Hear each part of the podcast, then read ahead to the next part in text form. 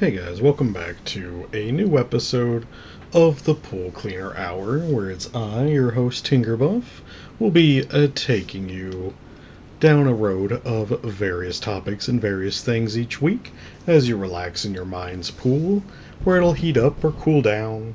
Whatever you want to do, it's your pool. I'm just here to make it comfy. So, today we're going to be talking about Whispers Estate, which some of you may have heard of. Uh, it's residing in the tiny town of Mitchell, Indiana, which a lot of listeners, that's not too far from you. It's a pretty well known haunted house. In 2010, it was actually ranked the number four scariest place in America. People have reported seeing, hearing, and even feeling ghosts in every single room of this house. There are pictures of scratches, bruising, and even eye gouging from people who have gone on tours in this building of horrors. So, so it was around 2012, 2012-ish or so, when a friend of mine bought us tickets to go, because you got to reserve. Um, I told them up front, I said, look, terrible guest, do not take me to haunted attractions. I ask way too many questions. I, I just, I can't relax enough to not ask people things about how stuff works at the hotel or at the uh, at the haunted house. And um, they assured me it'd be fine. They said, you know what, I'm really excited. I really want to go. And so I promised myself that I would be on my best behavior. This is the story of how I did not fulfill that promise. But uh, let's first let's talk about the house. This haunted home was originally owned by Dr. George and Sarah White until they sold it to Dr. John Gibbons and his wife Jessie in 1899. The couple sadly wanted to have kids but never could, so they adopted three children. It wasn't long until tragedies began to unfold, starting with the 10 year old Rachel, who snuck out of bed on Christmas morning in 1921. She wanted to peek at her presents, which were precariously close to the fireplace. The child caught on fire and died within two days. John and Jessie were naturally beyond heartbroken, and if there is a God, he didn't give a shit, for the next one to go was their infant daughter, Elizabeth, who was only 10 months old. She suddenly died in the master bedroom. It was determined to be a case of cot death, or SIDS, which is sudden infant death syndrome where sometimes um, babies just you know die.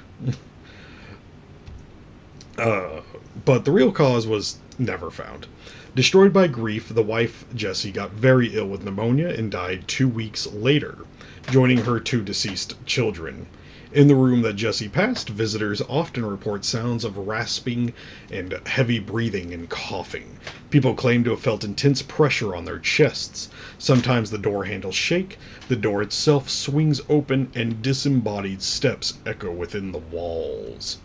As time progressed, many people would move into the house and either sell it or uh, after being scared away, or they would die within the very same walls. It's been said that a gentleman who lived in the estate in the 60s died in the upstairs bathroom. Then a few years later, a young boy died falling down the stairs. This house would become known as the Death House and was mostly left alone for quite some time. The home earned its name in 2006 when some people bought bought it out to renovate the haunted building and turn it into a bed and breakfast, which which they they really did see. Uh, oh, it's a death house, so equally hilarious and awesome. Uh, it was then, however, they started hearing whispers all over the house. They heard footsteps and conversations in other rooms, and since then it's been opened up to the public for tours and ghost investigators.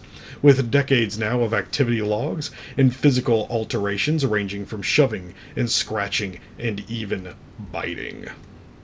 So, the tour. We arrive at the modest and pleasant white two story home, and hanging from twine on the stone porch is a large banner that reads Whispers Estate in a spooky font. My stomach gets a knot, but not from fear, anxiety of knowing I will not be able to stop myself the moment this starts, and doing my own paranormal investigation. Alright, so this is going to be one of those moments where you think I'm making it up, and I, I promise I'm not. We we go inside, and I swear to God, the person that greets us at the desk is my most recent ex's mom. She's the, she is the front desk host, and after a brief moment of awkwardness, I swear to God, I swear, she calls up my ex to tell them we are here and tries to hand me the phone so we can catch up.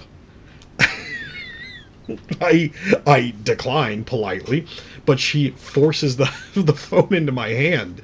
So my ex and I have a mutually very uncomfortable small talk chat, as we hadn't spoken to each other in several years by this point, and we almost hang up simultaneously.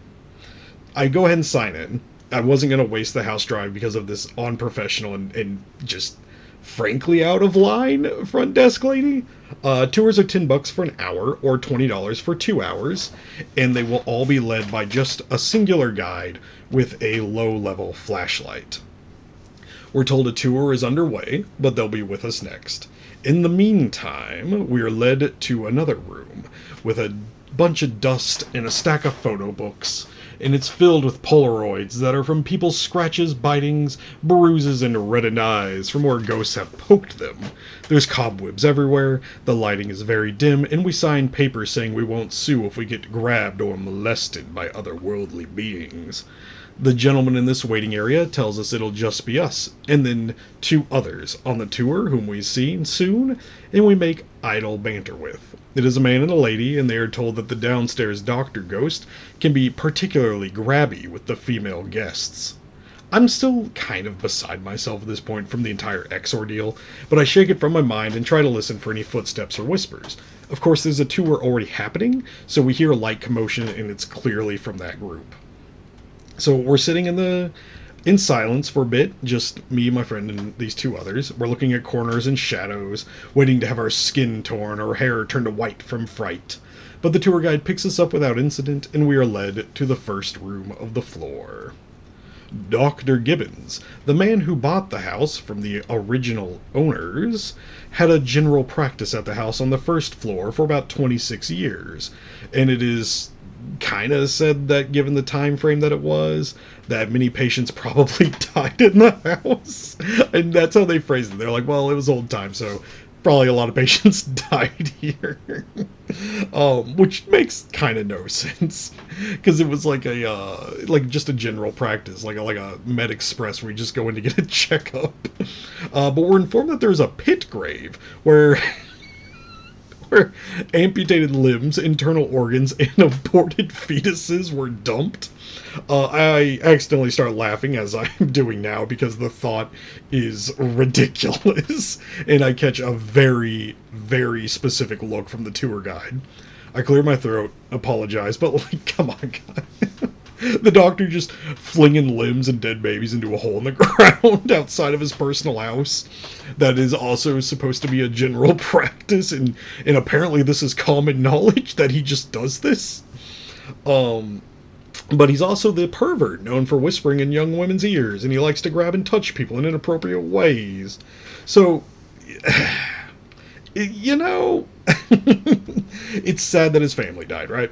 That it's the guy who had the the children catch on fire, the wife die, the SIDS, all that. But then he just turned it into a raving pervert. So, you know, how does that? You know, I, whatever, right? So then we are told that in these then in these first few rooms downstairs, there there is a being known only as I'm, I'm not making this up, known only as the Big Black. this black mass moves around in the house, and psychics have assured them that it isn't violent, but it is not of our world or our dimension, and it will give anybody who sees it tremendous fear. the, the big black wanders all over the house, but is mostly seen on the first floor. Has anyone else ever thought of calling it literally anything else? I ask out loud, and that's when I realize, oh shit, the seal of my mouth has just been broken. Um, there is an incredibly uncomfortable silence as my question does not get answered. We make our way through the bottom floors, and I note the cramped walkways, the decades old wood sticking from the walls, the uneven wooden floors. I try to whisper to my touring friend that that's probably why people had scratches, as several times I found myself pressed against boards while we were standing and listening to the stories. And there was only four of us. The group would hold up to six or eight people, so naturally you're gonna get scratched.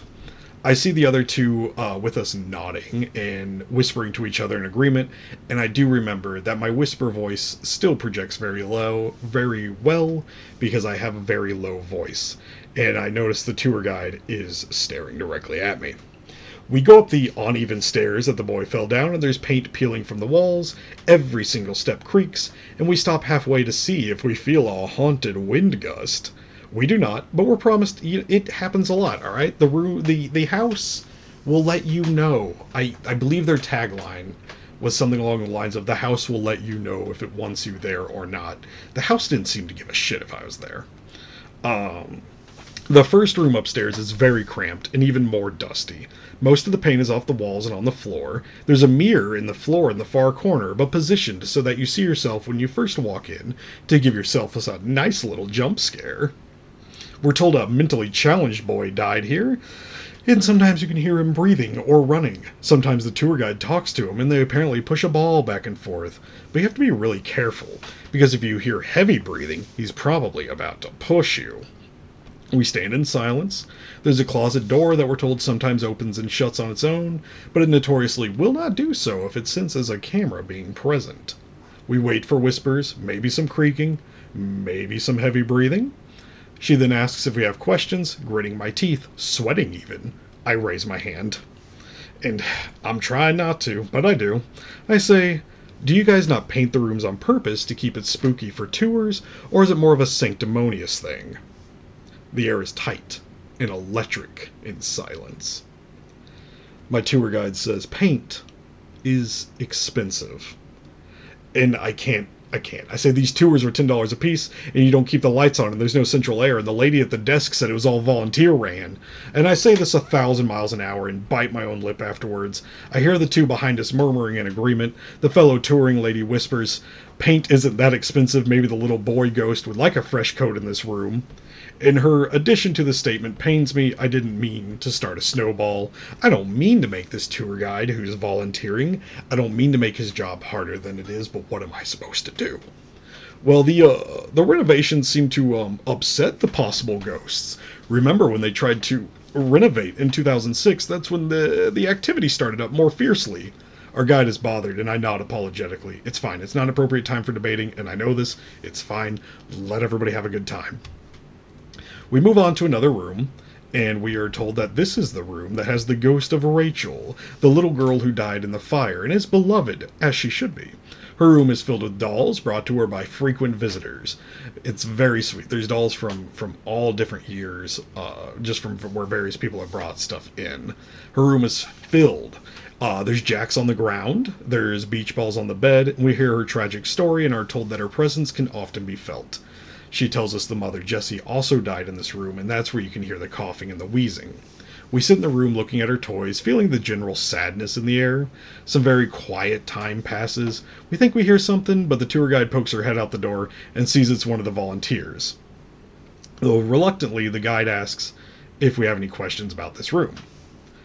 I say, have there been any attempts to release her spirits? Don't ghosts normally linger because they have unfinished business?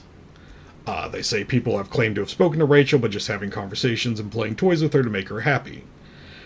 But, I continue, wouldn't it be more caring to try to figure out why she's here to release her instead of capitalizing off of her spirit? And I try to suck that last question back in, but it's there, it's out. Didn't need to ask it. Totally not cool. My tour date clenches my hand, and I see from the corner of my eye she is wincing, whether it is from holding back laughter or embarrassment, I cannot be certain. The guide excuses herself and leaves the room with us, all four in the little girl's haunted room. I turn to my other tourists and I apologize. Say, I'm sorry, I have a compulsion.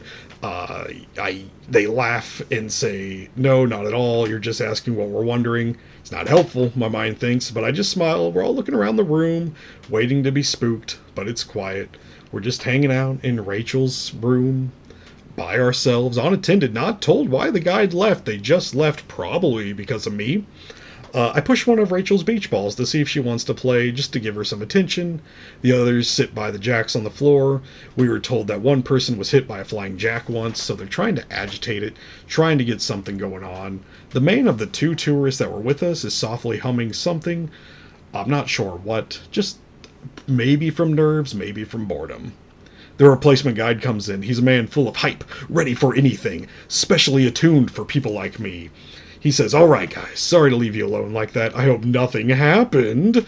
This next room, an old man died, and it was possibly murder. We don't really know this cause of death. This dude's on total flim flam energy, full atmosphere shift. His voice is like a carnival game as he tells us that at any moment the room could shake like an earthquake, and at any moment we have to watch out because this house could turn on us and force us to leave. Also, this house was once used as apartment, and many people have filed in and out, maybe close to a hundred. One boarder in the house was suspected to be an axe murderer, but that's never been confirmed. It's just been a word of mouth. so I feel like we're about to enter a hall of mirrors with the energy this dude has brought, and I mean it's awesome. Whatever. We've jumped straight from this like poetically, oh maybe we'll hear voices to an entire season of American Horror Story. We've gone from solemn to nonsense in a split second. He says, Sometimes you may even smell baby powder in this room, but there is no babies in this room, he assured, wild eyed and excited. And I say, Wasn't there a 10 month old that died? I asked, lightly recalling a previous story the guy just told us. But it was never in this room, he excitedly corrects. And I'm, I'm dying. I say, How do you possibly know that? I'm laughing, and he doesn't reply, but he does lead us down a narrow hallway. We're scraped by more wood, broken picture frames, and he tells us that in this area, it often feels like you're being watched. Maybe it's the big black.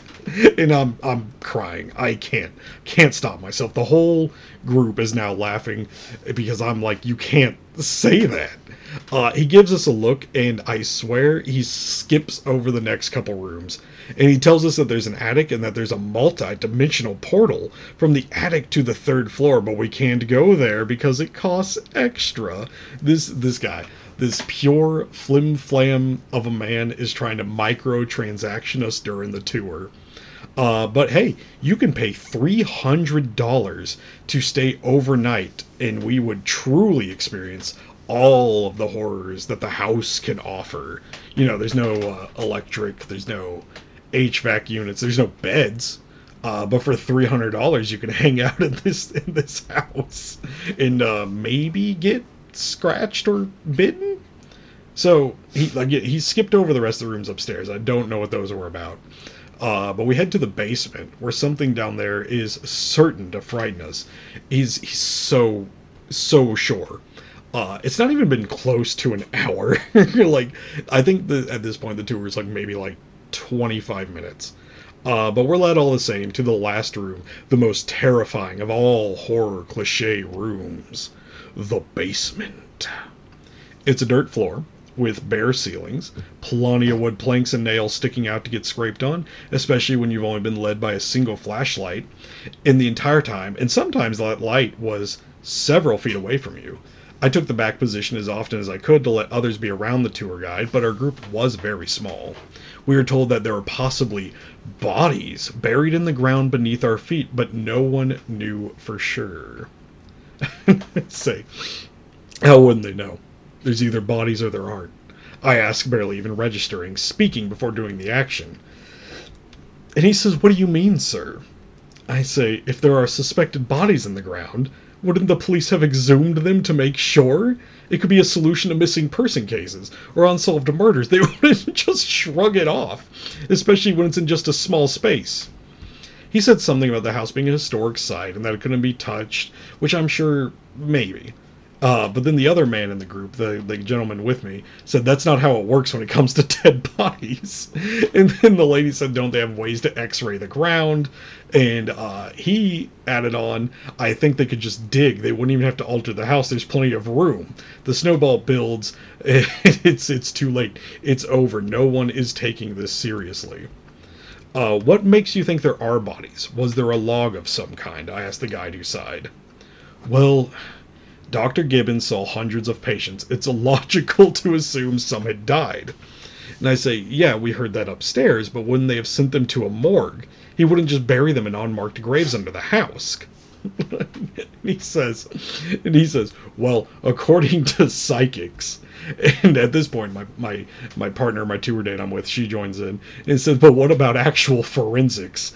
And because they're all laughing, the groups broke out into chuckling and my brain goes, "Oh God, what have I done?" And I go nonverbal. I feel super bad at this point, but you know, all things considered, in retrospect, not my fault. The tour guide made more comments about the potential deaths in the house and how people often dreamed of things that had happened, but his energy was gone, and I think we all felt a little bad. He was a volunteer, he was doing his best to make it a fun experience. The tour wrapped up shortly after, and he led us to the front desk. Unfortunately, when it was being presented as a real life haunted house, people expected actual evidence, and in all the moments of silence and all the moments we waited to hear things, nothing occurred, right? And that's fine. Ghosts don't and shouldn't perform on command. And we understood that, but it's just, it felt like a waste of money all the same. When we were in the basement, we heard footsteps and talking, but that was just the next tour already lining up.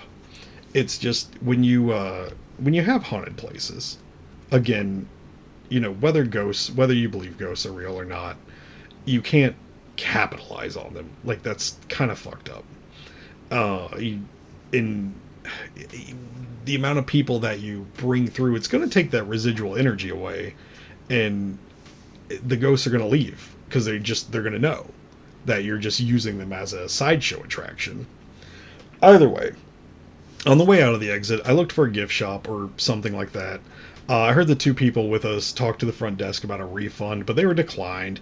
If they were given one, I probably would have replaced that money. But I still put a bit of cash that I did have me in their in their tip jar, which I do remember had a, a sticker of a ghost on it. Uh, my ex's mom waved me a goodbye, and I gave her a typical lips pulled in, eyebrows raised face. Uh, I rode home chuckling with my friend about the venture, even though I felt a little guilty, but she thought it was hilarious and assured me that they would have been more upset just walking from one gross dark room of nothingness for an hour. At least this way it felt a little bit like a Scooby Doo mystery. And then uh, we traveled home. You can look up a ton of logs and accounts from other investigators and people who went on tours. Some people do pay the several hundred dollars to stay the night in hopes of getting more ghost action when they're all alone. A housing contractor noted hearing a little girl's voice say mommy and sometimes sing Ring Around a Rosie because of course she would. Like, like of course, of course that's a song. Uh, neighbors have made 911 calls in the past claiming to have heard children screaming from inside. The beds and couches have been known to shake violently on their own. EVP recording equipment have scooted across the floor. Sometimes crackly old radio sounds can be heard, and investigators have reported the old school claw uh, foot bathtub being turned completely upside down. You can uh, go to their website online. They have lots of photos and, and videos, um, so you can kind of determine it for yourself. There's also a one hour documentary titled When the Walls Talk that will take you basically on the same tour from the comfort of your own home. It has plenty of lore explanation, but it is, um, it's in the most respectful way, it's a really bad video. it's the audio is garbage. Um, half of the footage is either like a slideshow presentation or it is a video recording of a tape recorder playing an interview. It's it's dumb. Um, but if you're really curious, you can look it up. They have some fun moments where the people that volunteer at the house uh, have a shaky table scene. I don't know. Its tagline is "The house is alive. It knows who it wants in this house and who it doesn't." That's what I was trying to remember. Um, and that was said to us a lot. Uh, I'm not sure if it's still active. Uh, you might be able to still find tickets. I clearly wouldn't recommend it. Uh, most most places that are like a touristy haunted spot, I'm just they're not worth it to me because they all kind of have this gimmick where, uh, you know, you're gonna see what you want to see, and if you're not open to it, then you're not gonna see anything, which kind of leads people to have that disbelief of the paranormal. Either way, that's my that's my experience in the fourth scariest place in all of America. As uh, according to, I believe it was the Travel Channel. so I hope you guys enjoyed that little tale of not frights and have a lookout for molesty ghosts and inappropriately named shadows. And, um, you know, don't capitalize on dead children and do ghost child labor. All right, I'll see you guys next week.